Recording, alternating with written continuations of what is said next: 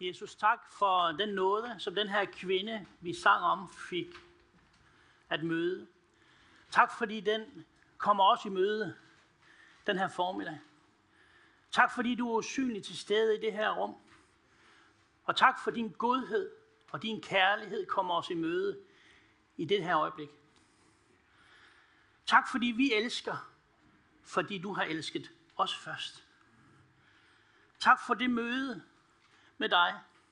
Det kan vi alle opleve, som er kommet ind i det her rum den her formiddag. Og tak fordi vi må få lov, når vi skal dele dit ord sammen, at du må få lov at åbne vores hjerters øjne, så vi får lov at se endnu mere af, hvem du er. Åbn vores ører, så vi kan høre, hvad din ånd siger til os. Amen. Amen.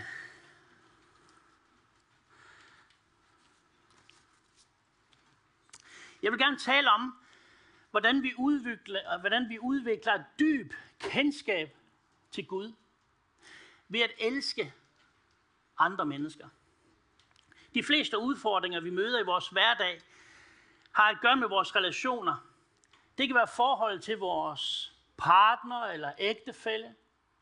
Det kan være relationen til vores familie, børn, venner, kollegaer.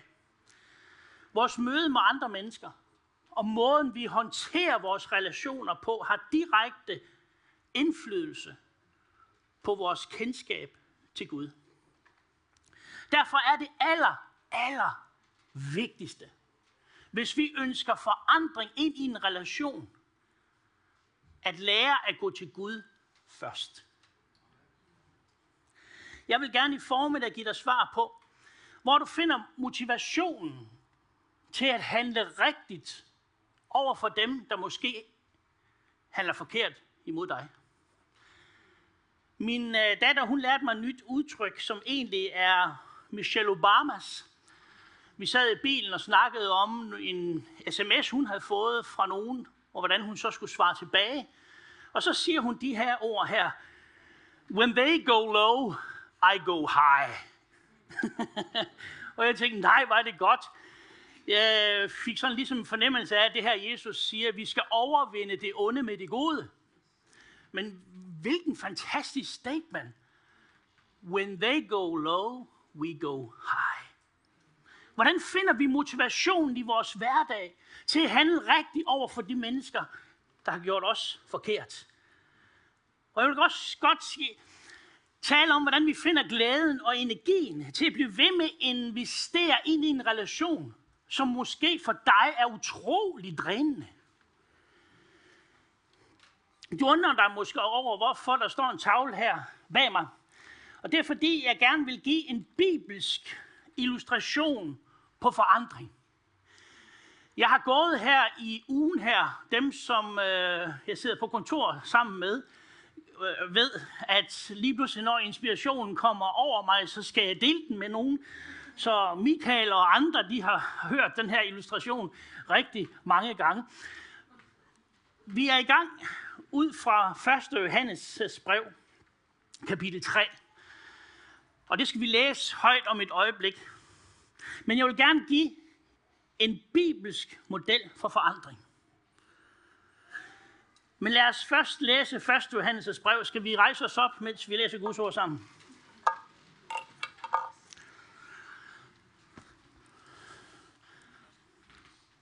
Skriften siger, og dette er det budskab, jeg har hørt fra begyndelsen. Vi skal elske hinanden. Og ikke være som Kain, der var af den onde og slog sin bror ihjel. Og hvorfor slog han ham ihjel? Fordi hans gerninger var onde, men hans brors retfærdige. I må ikke undre jer, brødre, hvis verden havde jer. Vi ved, at vi er gået over fra døden til livet, for vi elsker brødrene. Det gælder også søsterne. Det græske ord er adelphus. Det betyder at have samme far, både han og hun køn. Den, der ikke elsker, bliver i døden. En hver, som hader sin bror, er en morder, og vi ved, at ingen morder har evigt liv i sig. Derpå kender vi kærligheden, at han satte sit liv til for os. Så skylder vi også at sætte livet til for brødrene. Den, der har jordisk gods og ser sin broder lide nød, men lukker sit hjerte for ham, hvorledes skal Guds kærlighed blive i ham? Kære børn, lad os ikke elske med ord eller tunge, men i gerning og sandhed. Deraf kan vi vide, at vi er af sandheden, og overfor ham vil han bringe vores hjerte til ro, hvad end vores hjerte fordømmer os for.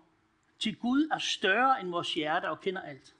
Mine kære, hvis vores hjerte ikke fordømmer os, har vi formodighed over for Gud. Og hvad end vi be, hvad end vi beder om, får vi ham, fordi vi holder hans bud og gør det, som behager ham.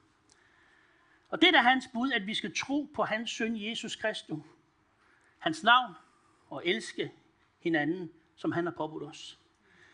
Den, der holder hans bud, bliver i Gud, og Gud i ham. Og han bliver i os.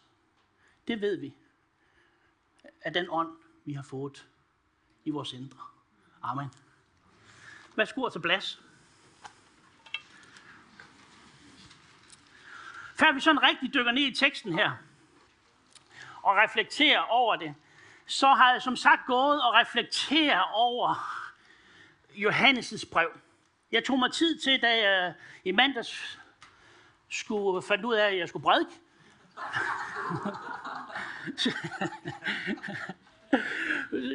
så gik jeg og begyndte at reflektere over uh, Johannes' brev. Og der er tre ord, der på en særlig måde træder frem i Johannes' brev. Og dem vil jeg gerne illustrere for jer heroppe. Bibelen siger, at vi på et tidspunkt, der var vi langt fra Gud. Men, ja, vi har det. Ja, det er sådan her, Ebbe. Jeg håber, I alle kan se her. Vi plejer at have skærmene øh, fokuseret ind der, men grundet de tekniske problemer, så kan vi ikke vise det. Men Bibelen siger, at vi var langt fra Gud. Men Gud har kaldet os ind i fællesskab med faderen og med sønnen. Og den dag, vi sagde ja til Jesus, så kom vi ind i Guds virkelighed. Bibelen siger, at vi blev en ånd sammen med ham. Det sker i det øjeblik, vi siger ja til Jesus. Det taler Johannes om i sit brev i kapitel 1. Så er der tre ord, der går igen i Johannes' brev. Det er at kende, at elske og at adlyde. Eller med andre ord, at gøre det, Jesus han siger.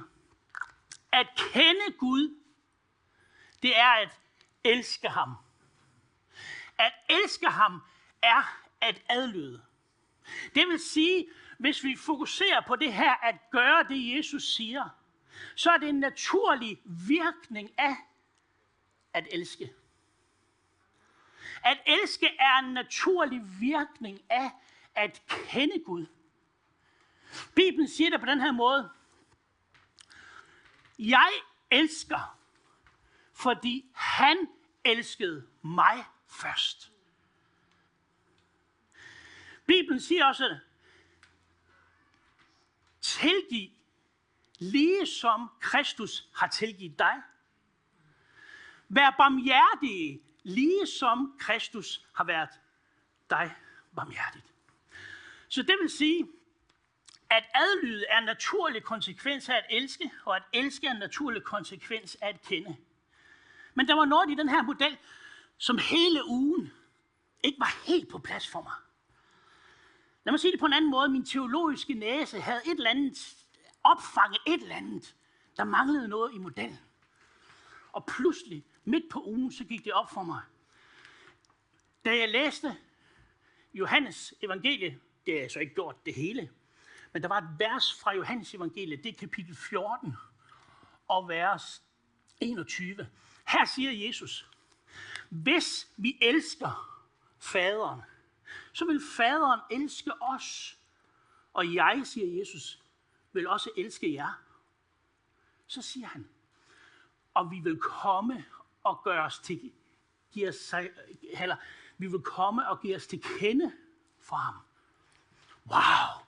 Pludselig, i og med, at vi adlyder Guds ord, så vil Kristus komme og give sig til kende for os. Pludselig, så afslutter cirklen. Det vil sige, at vi er kaldt ind i den her cirkel at kende og at elske og at adlyde. Og når vi adlyder, så kommer faderen og giver sig selv til kende for os. Det vil sige, at vi kommer ind i en dybere, dybere relation og kendskab til Gud. Amen. Så vi elsker, fordi han elsker os først. Det er her, nogle kristne får det galt i halsen. Når de har udfordringer med en relation, så skal vi jo handle rigtigt over for dem. Og jeg bør jo også. Og så bider vi tænderne sammen og forsøger at gøre det rigtige. Men hvis du spurgte apostlen Johannes, så er det den forkerte måde at gøre det på. Fordi vi har ikke et lydighedsproblem. Vi har et kendskabsproblem, hvis du, siger det, hvis du snakker med Johannes. Vi må kende Gud først af alt. Når vi kender Gud, vil vi elske. Og når vi elsker, så vil vi adlyde. Det er modellen for forandring i Nye Testamentet. Amen. Jeg vil høre en vært, om der er en, der kan være så barmhjertig over for mig og bringe mig et glas vand. Min tunge, den sidder i ganen.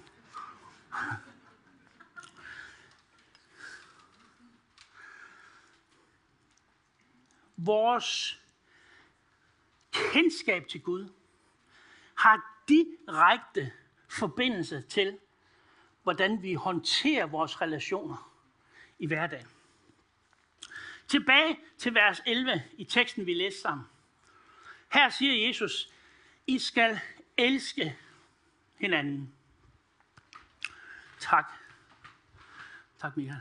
Har du hørt det her før?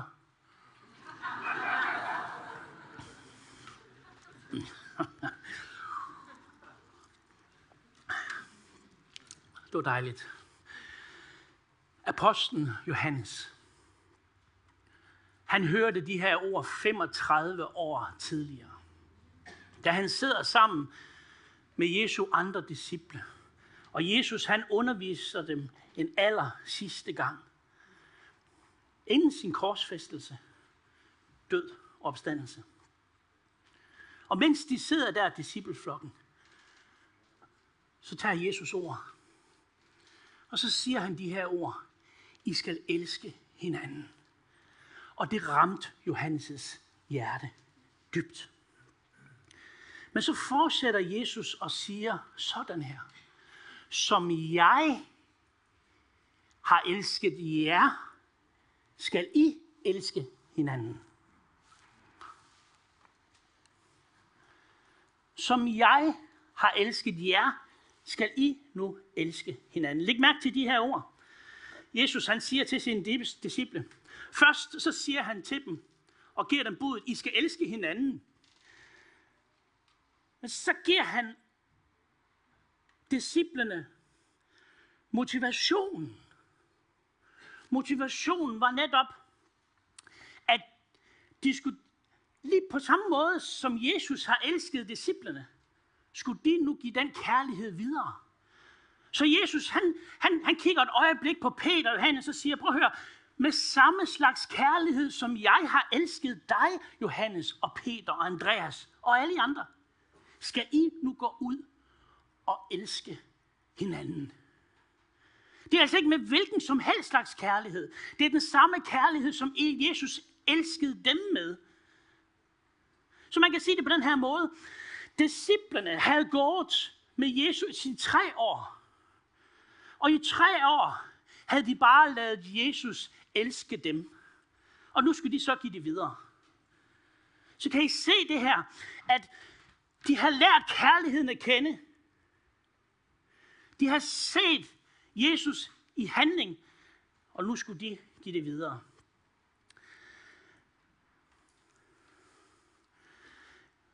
At lade sig elske er noget af det vigtigste, vi kan gøre som en kristen. Det er at lade Gud elske os. Og når vi lærer den kærlighed, som Gud har til mig at kende, så vækkes kærligheden i min egen indre. Og så er buden lige pludselig ikke tunge længere. Jeg husker, da jeg i 99 og 2000 gik på bibelskole i USA. Jeg plejer at beskrive det på den her måde, det der skete det år. Det var, at jeg tog til USA, og billedligt talt, så levede jeg mit kristenliv ved at hænge fast i torvet. Der var kommet et ræb ned fra himlen, og jeg fik at vide, at jeg skulle virkelig holde godt fast i løfterne. Jeg skulle holde godt fast i Gud. Jeg måtte endelig ikke slippe.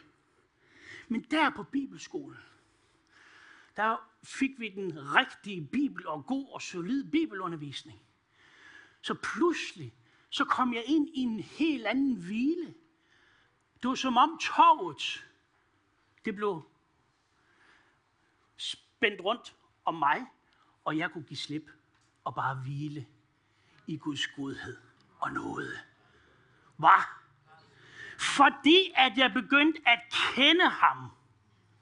Pludselig begyndte jeg at læse Bibelen på en helt anden måde. Jeg har ofte snakket med mine egne børn omkring det her. At det vigtigste, vi kan gøre, det er at lære Gud at kende. Hvorfor?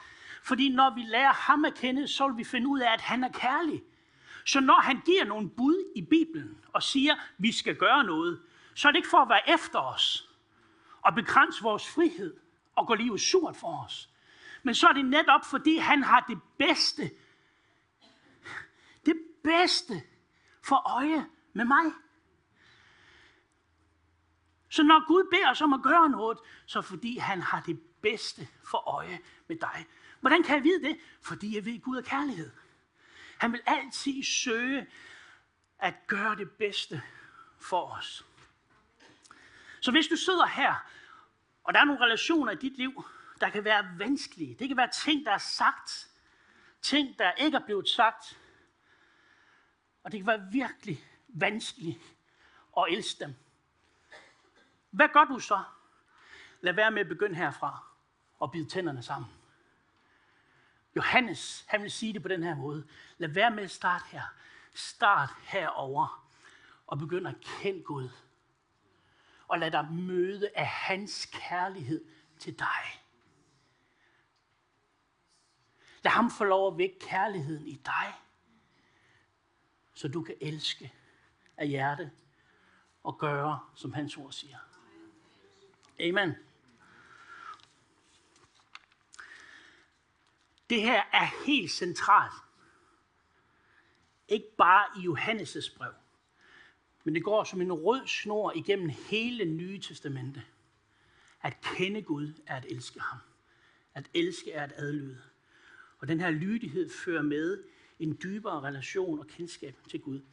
Jesus siger, at kilden til hans egen kærlighed var hans relation til faderen. I Johannes evangeliet siger Jesus, som faderen har elsket mig, har også jeg elsket jer. Og så siger han, dette er mit bud. I skal elske hinanden, ligesom jeg har elsket jer.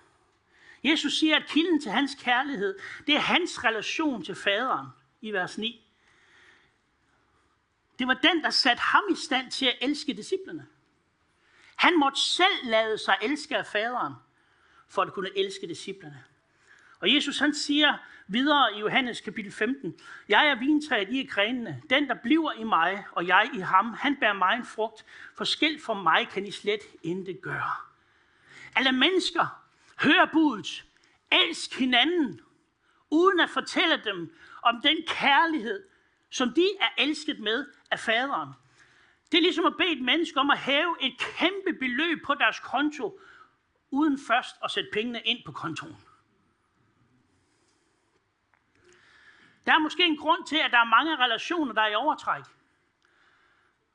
Og at mange har utilstrækkelig dækning på kontoen. Når du tænker på en kristen, eller et andet menneske, der kan være svær at elske, så vær opmærksom på den her model. Lad være med at starte her. Start her. Jeg elsker, fordi han elsker mig. Jeg kan være overbærende over for dig, fordi jeg ved, at faderen er overbærende over for mig.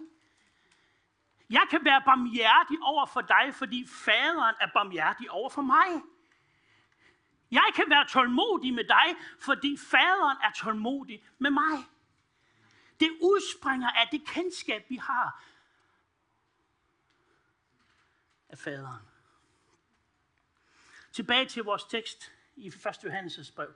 Vers 16 siger, vi har lært, hvad kærligheden virkelig er. Ved at se Jesus ofre sit liv for os. Prøv at mærke til, ved at se Jesus. Igen kendskab.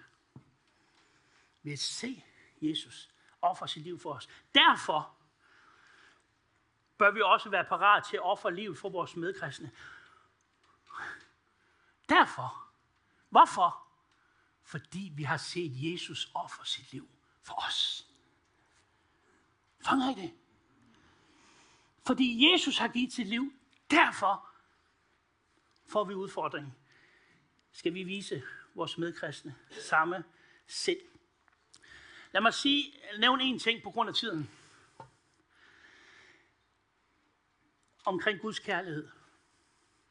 Guds kærlighed skaber altid en før- og efter-effekt, når vi møder den.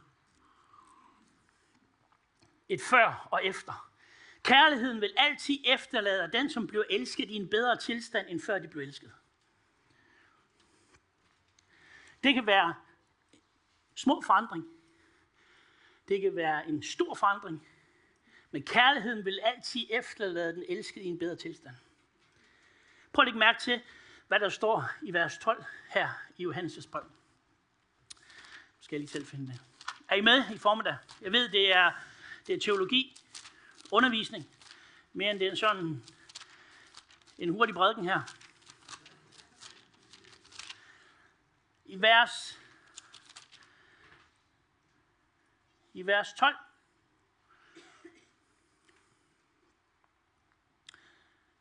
I skal elske hinanden, sagde Jesus. Og ikke være som Kain, der var 18 onde og slog sin bror ihjel. Altså, nu skal I høre, hvordan det ikke skal gøres. Han blev ikke efterladt i en bedre tilstand. Ja. Kærligheden er absolut ikke værd der.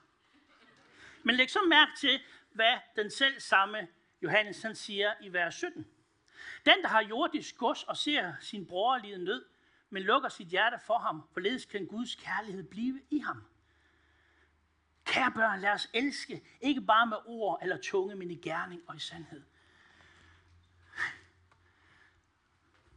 Når vi ser en kristen bror, og har det, der skal til, så er det helt naturligt at give det. For at efterlade dem i en bedre tilstand, end før de blev elsket. Når vi læser evangelierne, så var Jesus kærlighedens repræsentant på jorden. Han efterlod altid mennesker i en bedre tilstand. Malene, hun læste det her fantastiske vers med kvinden, der kom med nardussalve og salvede Jesu fødder. Hun havde mødt kærligheden, derfor elskede hun. Jesus mødte også en kvinde ved en brønd engang. Hun havde fem parforhold bag sig.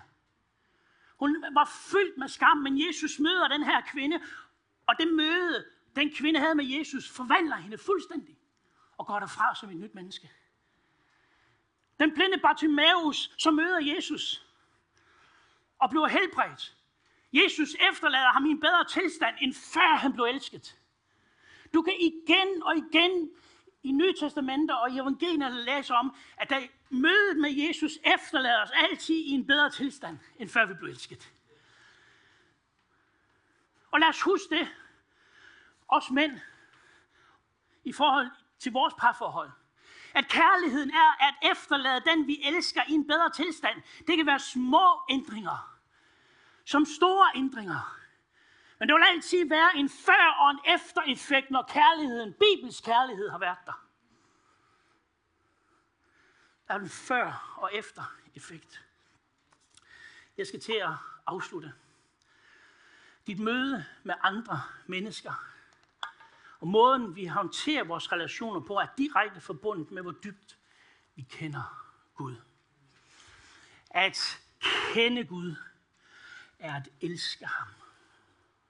At elske Gud er at adlyde ham og gøre det, han siger. At adlyde ham vil bringe en åbenbaring og en dybere kendskab af Gud med sig. Og så fortsætter cirklen.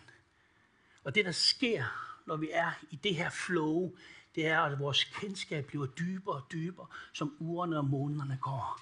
Men det starter med, at du siger ja til Jesus. Derfor siger Johannes i brevet her, han starter kapitel 1 med at fortælle læseren om, at vi er kaldet til samfund med Gud og hans søn Jesus Kristus.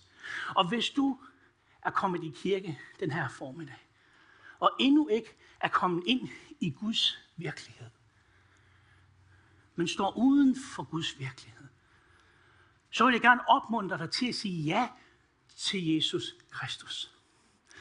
Så sker der nemlig det, at Gud vil placere dig lige midt, der hvor han er. Du vil blive åndeligt forenet med Gud. Den Gud, som siger, han er kærlighed. Han er her i formiddag. For at give sig til kende for dig.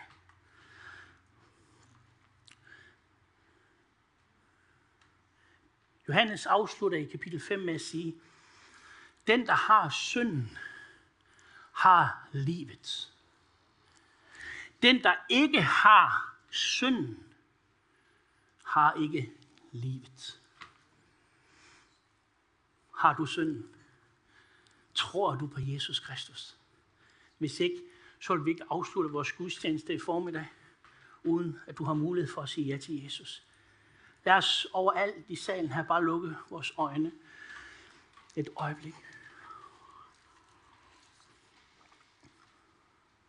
Jeg vil bede en bøn, og hvis du sidder her, aldrig bedt den før, og ønsker det liv i Gud, som jeg taler om, så kan du bede med på den her korte bøn, jeg beder nu. Kære Jesus, tak fordi du har skabt mig og elsker mig selvom jeg har valgt at gå min egen vej. Jeg erkender, at jeg behøver dig i mit liv, og beder dig om at tilgive mig. Tak, fordi du døde på korset for min skyld. Jeg ønsker at følge dig. Kom ind i mit liv og gør mig til et nyt menneske. Jeg tager imod din frelse.